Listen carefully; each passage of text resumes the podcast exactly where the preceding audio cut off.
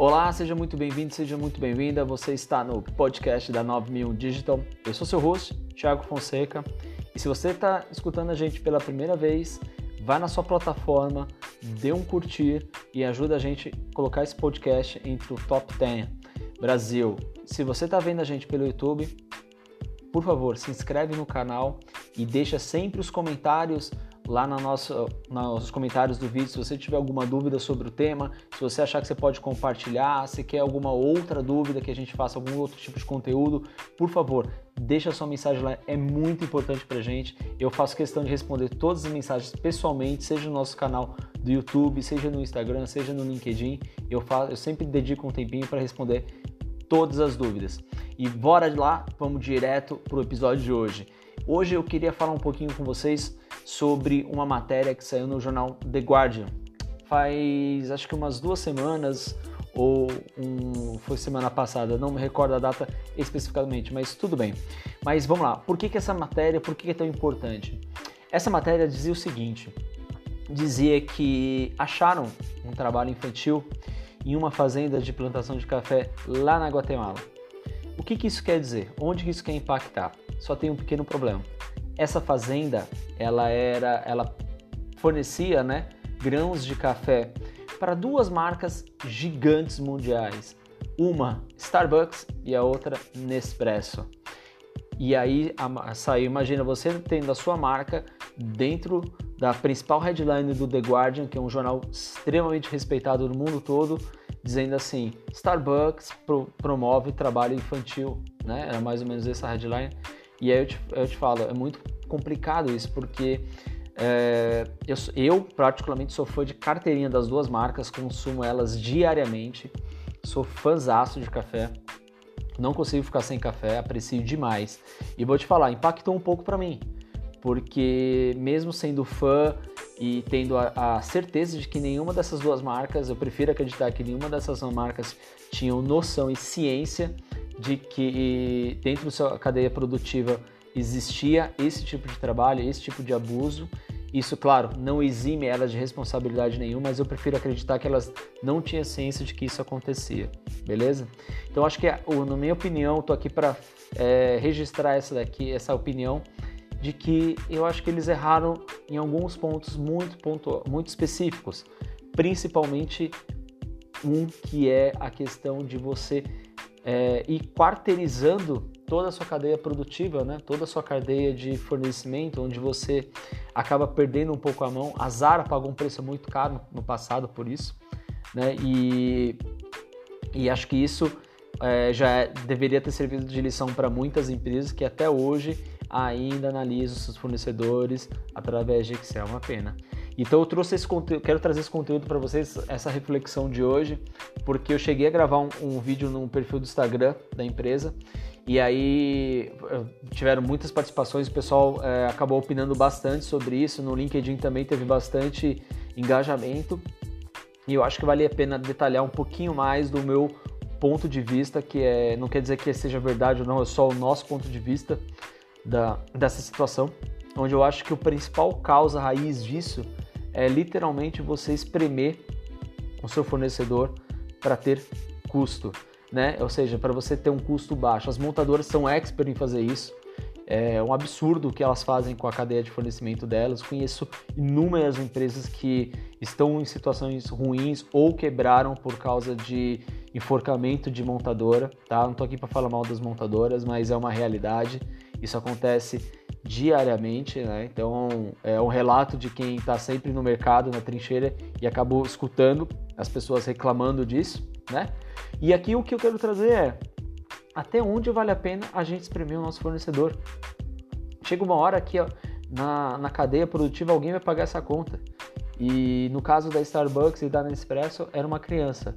No caso da Zara eram bolivianos, imigrantes ilegais, estavam trabalhando em condições de semi-escravidão, e a Zara na época emitiu um comunicado dizendo que não sabia disso, ia melhorar a cadeia dela, ia investigar, fazer auditoria, mas enfim, só aconteceu porque veio à tona via mídia, senão elas nunca iriam descobrir e estaria sempre analisando os fornecedores por Excel. Eu acho um absurdo isso, né? Você analisar um fornecedor seu simplesmente por Excel. e não trazendo em consideração a relação de parceria. A relação de parceria, ela é de extrema importância. Quando que eu posso contar que existe um parceiro, que é tal empresa é meu parceiro, tal empresa vai me ajudar, onde, na verdade, o mercado acaba me pressionando, seja via diretores, seja via CEOs, seja via o próprio sócio da empresa, que acaba pressionando para redução de custo. Você precisa abrir 3 orçamentos, um bid para cada fornecedor e deixar com que eles se matem para fazer o menor preço para você. Isso, de uma certa forma, ok, você está pensando com a boa intenção de deixar a operação da sua empresa com mais liquidez e naturalmente ela se tornando muito mais saudável. Mas a questão que vem à tona é, ok, isso tem ou não tem limite? O que as empresas, aí é o meu ponto de vista que eu acho que elas erram, que elas não têm limite nisso. Então você conseguir trazer o seu fornecedor que tem um preço mais competitivo é uma coisa. Você fazer com que todos eles exprimam o seu custo até o limite, para que você saia bem nessa negociação, desculpe, mas se você pensa desse jeito como empresa, você está fardado ao fracasso num curto prazo, porque hoje está cada vez mais estreito o relacionamento entre parceiros. Eu vejo as empresas onde a gente está atuando, clientes em compensação estão cada vez mais buscando e sentindo a necessidade de empresas que possam ajudá-los dentro dos seus próprios problemas. Então, eu vejo até por nós, muitas vezes a gente recebe para a gente uma solicitação para a criação de uma campanha para alocar mídia em determinado segmento, determinada plataforma, e quando a gente vai ver, fala, poxa, existe uma grande chance de não dar certo por causa que o produto em si ou a prestação de serviço ainda tem alguns gaps que precisam ser sanados antes de começar uma campanha. Isso é um relacionamento de parceria, onde você consegue ultrapassar a barreira do seu cliente e lá na produção dele falar assim, isso daqui que você está fazendo não está certo, pode ser melhor. Isso sim é uma parceria. As empresas estão cada vez mais necessitadas desse tipo de parceiro. Muitas não sabem disso, mas quando elas se deparam com esse tipo de parceria, de uma certa forma, acabam fidelizando e vão levando isso em escala a longo prazo. Quem está de olho nessa condição, eu tenho certeza que acaba saindo com uma vantagem competitiva. Por quê? A partir do momento, um efeito sequencial, né? Então, vamos partir da primeira premissa, que se você tem um parceiro que vai te ajudar no desenvolvimento, seja do seu produto, seja do seu serviço, naturalmente você vai conseguir prestar um serviço melhor e ter um produto melhor. Por quê? São várias frentes trabalhando numa única ideia. Então a tendência é que eu consiga ter um resultado maior e melhor disso. Se eu trabalhar na frente, que é a frente atual, que os grandes empresas, grandes monopólios estão acostumados a trabalhar, que é o seguinte, eu vou convidar você para entrar no meu processo de cadastramento ou homologação de fornecedor, onde ali você vai ter que me atender a 500.000 requisitos internos que eu julgo importante, eu desrespeitando completamente a sua condição de poder ou não atender, tá? Esses requisitos. Não estou dizendo que isso é certo ou errado, estou dizendo que isso é ineficiente em muitos casos. Então, voltando, eu te passo um checklist de 100.000 requisitos. Você tem que atender esse checklist. Eu te peço que você tenha 3 ou 4 certificações de qualidade, seja a ISO 9000, a ISO 14000 de meio ambiente, 45 de saúde e segurança. Só que eu não quero te pagar por isso. Então, tudo isso para te credenciar, para você entrar no ringue, juntamente com mais 2 concorrentes seus, e aí que vença o melhor. E eu pergunto, até onde isso é produtivo? Se a gente perguntar para a Starbucks agora, eu não acho que eles vão achar que isso é muito produtivo nesse momento. Agora, quanto que eles estão gastando para conseguir limpar essa sujeira que fica na marca? Quanto que eles estão investindo agora para desenvolver novos fornecedores na sua cadeia? Isso a curto prazo, porque uma coisa é você planejar, outra coisa é você agir de uma maneira, numa ação de contingência que aconteceu, que veio à mídia, onde está toda a pressão, os seus clientes não concordam com você, porque hoje os clientes mudaram, né? O perfil do consumidor de café mudou. Não é simplesmente aquele café que você tomava na sua casa. Na verdade, se você via seu pai, sua mãe, seu irmão mais velho seja quem for tomando esse café, é um café simples, o mais barato. Hoje o café se tornou um mercado gourmet, onde a pessoa consegue agregar, trazer um valor agregado muito maior, um ticket high totalmente diferente do que tinha antigamente, né? Então o perfil hoje também é mais exigente de cliente, ele também está preocupado com a cadeia de fornecimento, ele também está preocupado com o que está acontecendo, e ainda mais pela velocidade da informação. Quando a informação é boa, ela caminha lentamente, mas quando a informação é ruim, meu amigo, ela dispara numa velocidade que ninguém consegue mais frear. Então, onde eu quero trazer a minha reflexão de novo? O que é mais inteligente? Eu fazer uma compra mais barata ou eu desenvolver um parceiro que vai me ajudar a criar um diferencial, melhorar o meu processo, onde eu tenho um produto mais eficiente, uma prestação de serviço mais eficiente? Isso, gente, não é uma coisa que está muito aquém, que aqui no Brasil não vai acontecer, que aqui não funciona. Eu estou cansado de ver empresas que realmente entenderam esse conceito e aplicam esse conceito de maneira legítima dentro dos seus processos. Então, assim, e tem outras em contrapartida que ainda continuam abrindo bid. Eu não acho bid errado, tá? Deixa eu já me posicionar aqui. Bid não é errado você abrir uma concorrência. Na minha concepção é você abrir uma concorrência e deixar os fornecedores, os seus futuros fornecedores, entrarem num modo de leilão, onde no final eles não vão conseguir te prestar um serviço com a mesma qualidade pelo preço que você está disposto a pagar. Então hoje eu vejo, o que é isso? Para mim é uma extorsão. Quando a gente, exemplificando aqui na 9001 Digital, quando a gente entende que é realmente uma negociação, que aí sim acontece uma parceria, é quando todos os três pilares ganham. Ou seja, o meu cliente vai ganhar um serviço decente, a minha empresa vai lucrar com aquela atividade e o meu fornecedor também vai lucrar com a nossa parceria. Então o meu fornecedor, ele vai me fornecer um serviço de qualidade, consequentemente eu vou fornecer um serviço de qualidade para o meu cliente e o meu cliente vai conseguir chegar no objetivo que ele pretende. Aí nós temos uma negociação.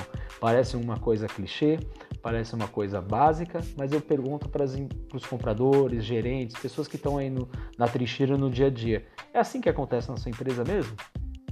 Exatamente assim? Estou cansado de ouvir umas barbaridades absurdas sobre isso. Eu tenho players muito próximos de mim, que são tomadores de decisão de mercados, estão à frente de departamentos de compras, e eu sei as coisas que acontecem. Os relatos assim, são impressionantes. E aí, de novo, eu volto com a pergunta: até onde vale a gente espremer os nossos fornecedores?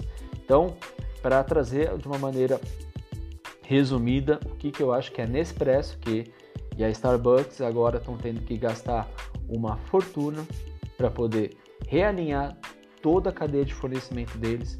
Eles vão ter que investir em auditorias, equipe auditoras com muito mais robusta. Eles já possuem isso, que eu conheço o processo deles interno detalhadamente. Eles já possuem equipe de auditoria, mas com certeza eles vão ter que aumentar esse time, vão ter que padronizar, vão ter que rever processo. Depois disso, eles vão ter que trabalhar com a marca para rever para o seu consumidor, para dar um feedback para o seu consumidor. E se isso for convertido em dólares e em reais, é muito dinheiro. Muitas vezes é toda aquela, em alguns casos, pode ser a economia que você fez durante anos e anos e anos com a sua empresa, espremendo os seus fornecedores por preço. E aí, numa só tacada, você vai ter que trazer tudo isso de uma vez só, para melhorar a sua marca ou pedir desculpas para o seu mercado, e até onde isso é produtivo. Então, como reflexão e o ponto da 9001 Digital, a gente nunca recomenda você espremer os seus fornecedores. Nunca analise um fornecedor somente pelo preço. Preço é importante, mas por quem por preço vem, por preço vai. Se você não consegue ter um preço bom e o seu cliente também fica te pedindo preço, será que vale a pena você ficar com o seu cliente também? Será que esse cliente está sendo saudável para ti? Pensa bem, reflete aí e vê, tomara que você tome a sua melhor decisão e que a sua empresa prospere. A gente aqui optou pela parceria, então a parceria vem sempre em primeiro lugar, beleza? Gente, hoje é essa reflexão de novo. Se você está assistindo nosso conteúdo pelo YouTube, se inscreve no canal e compartilha máximo que você puder de informações dentro dos comentários. Por que as informações? Porque elas, pra gente, é uma base de dados, é um feedback para saber se a gente está realmente no caminho, se a gente realmente tem algum conteúdo para trazer a mais, um diferencial para vocês, uma dúvida que está acontecendo. Esse canal 9001 Digital é um projeto que a gente está gravando ele do zero, então a gente quer realmente documentar como que uma empresa sai do zero e ela consegue crescer em matéria de mercado, de share, através de geração de conteúdo de valor, legal? E se você está no podcast, eu ficaria muito feliz se você desse um print na sua tela, me marcasse lá, marcasse o nosso perfil lá no Instagram, com a sua, dizendo que você está vendo aqui, e sempre dá um curtir, dá uma nota, sejam 5 estrelas na sua plataforma que você está escutando a gente, beleza? Galera, por enquanto é só, muito obrigado e a gente se vê no próximo episódio. Valeu!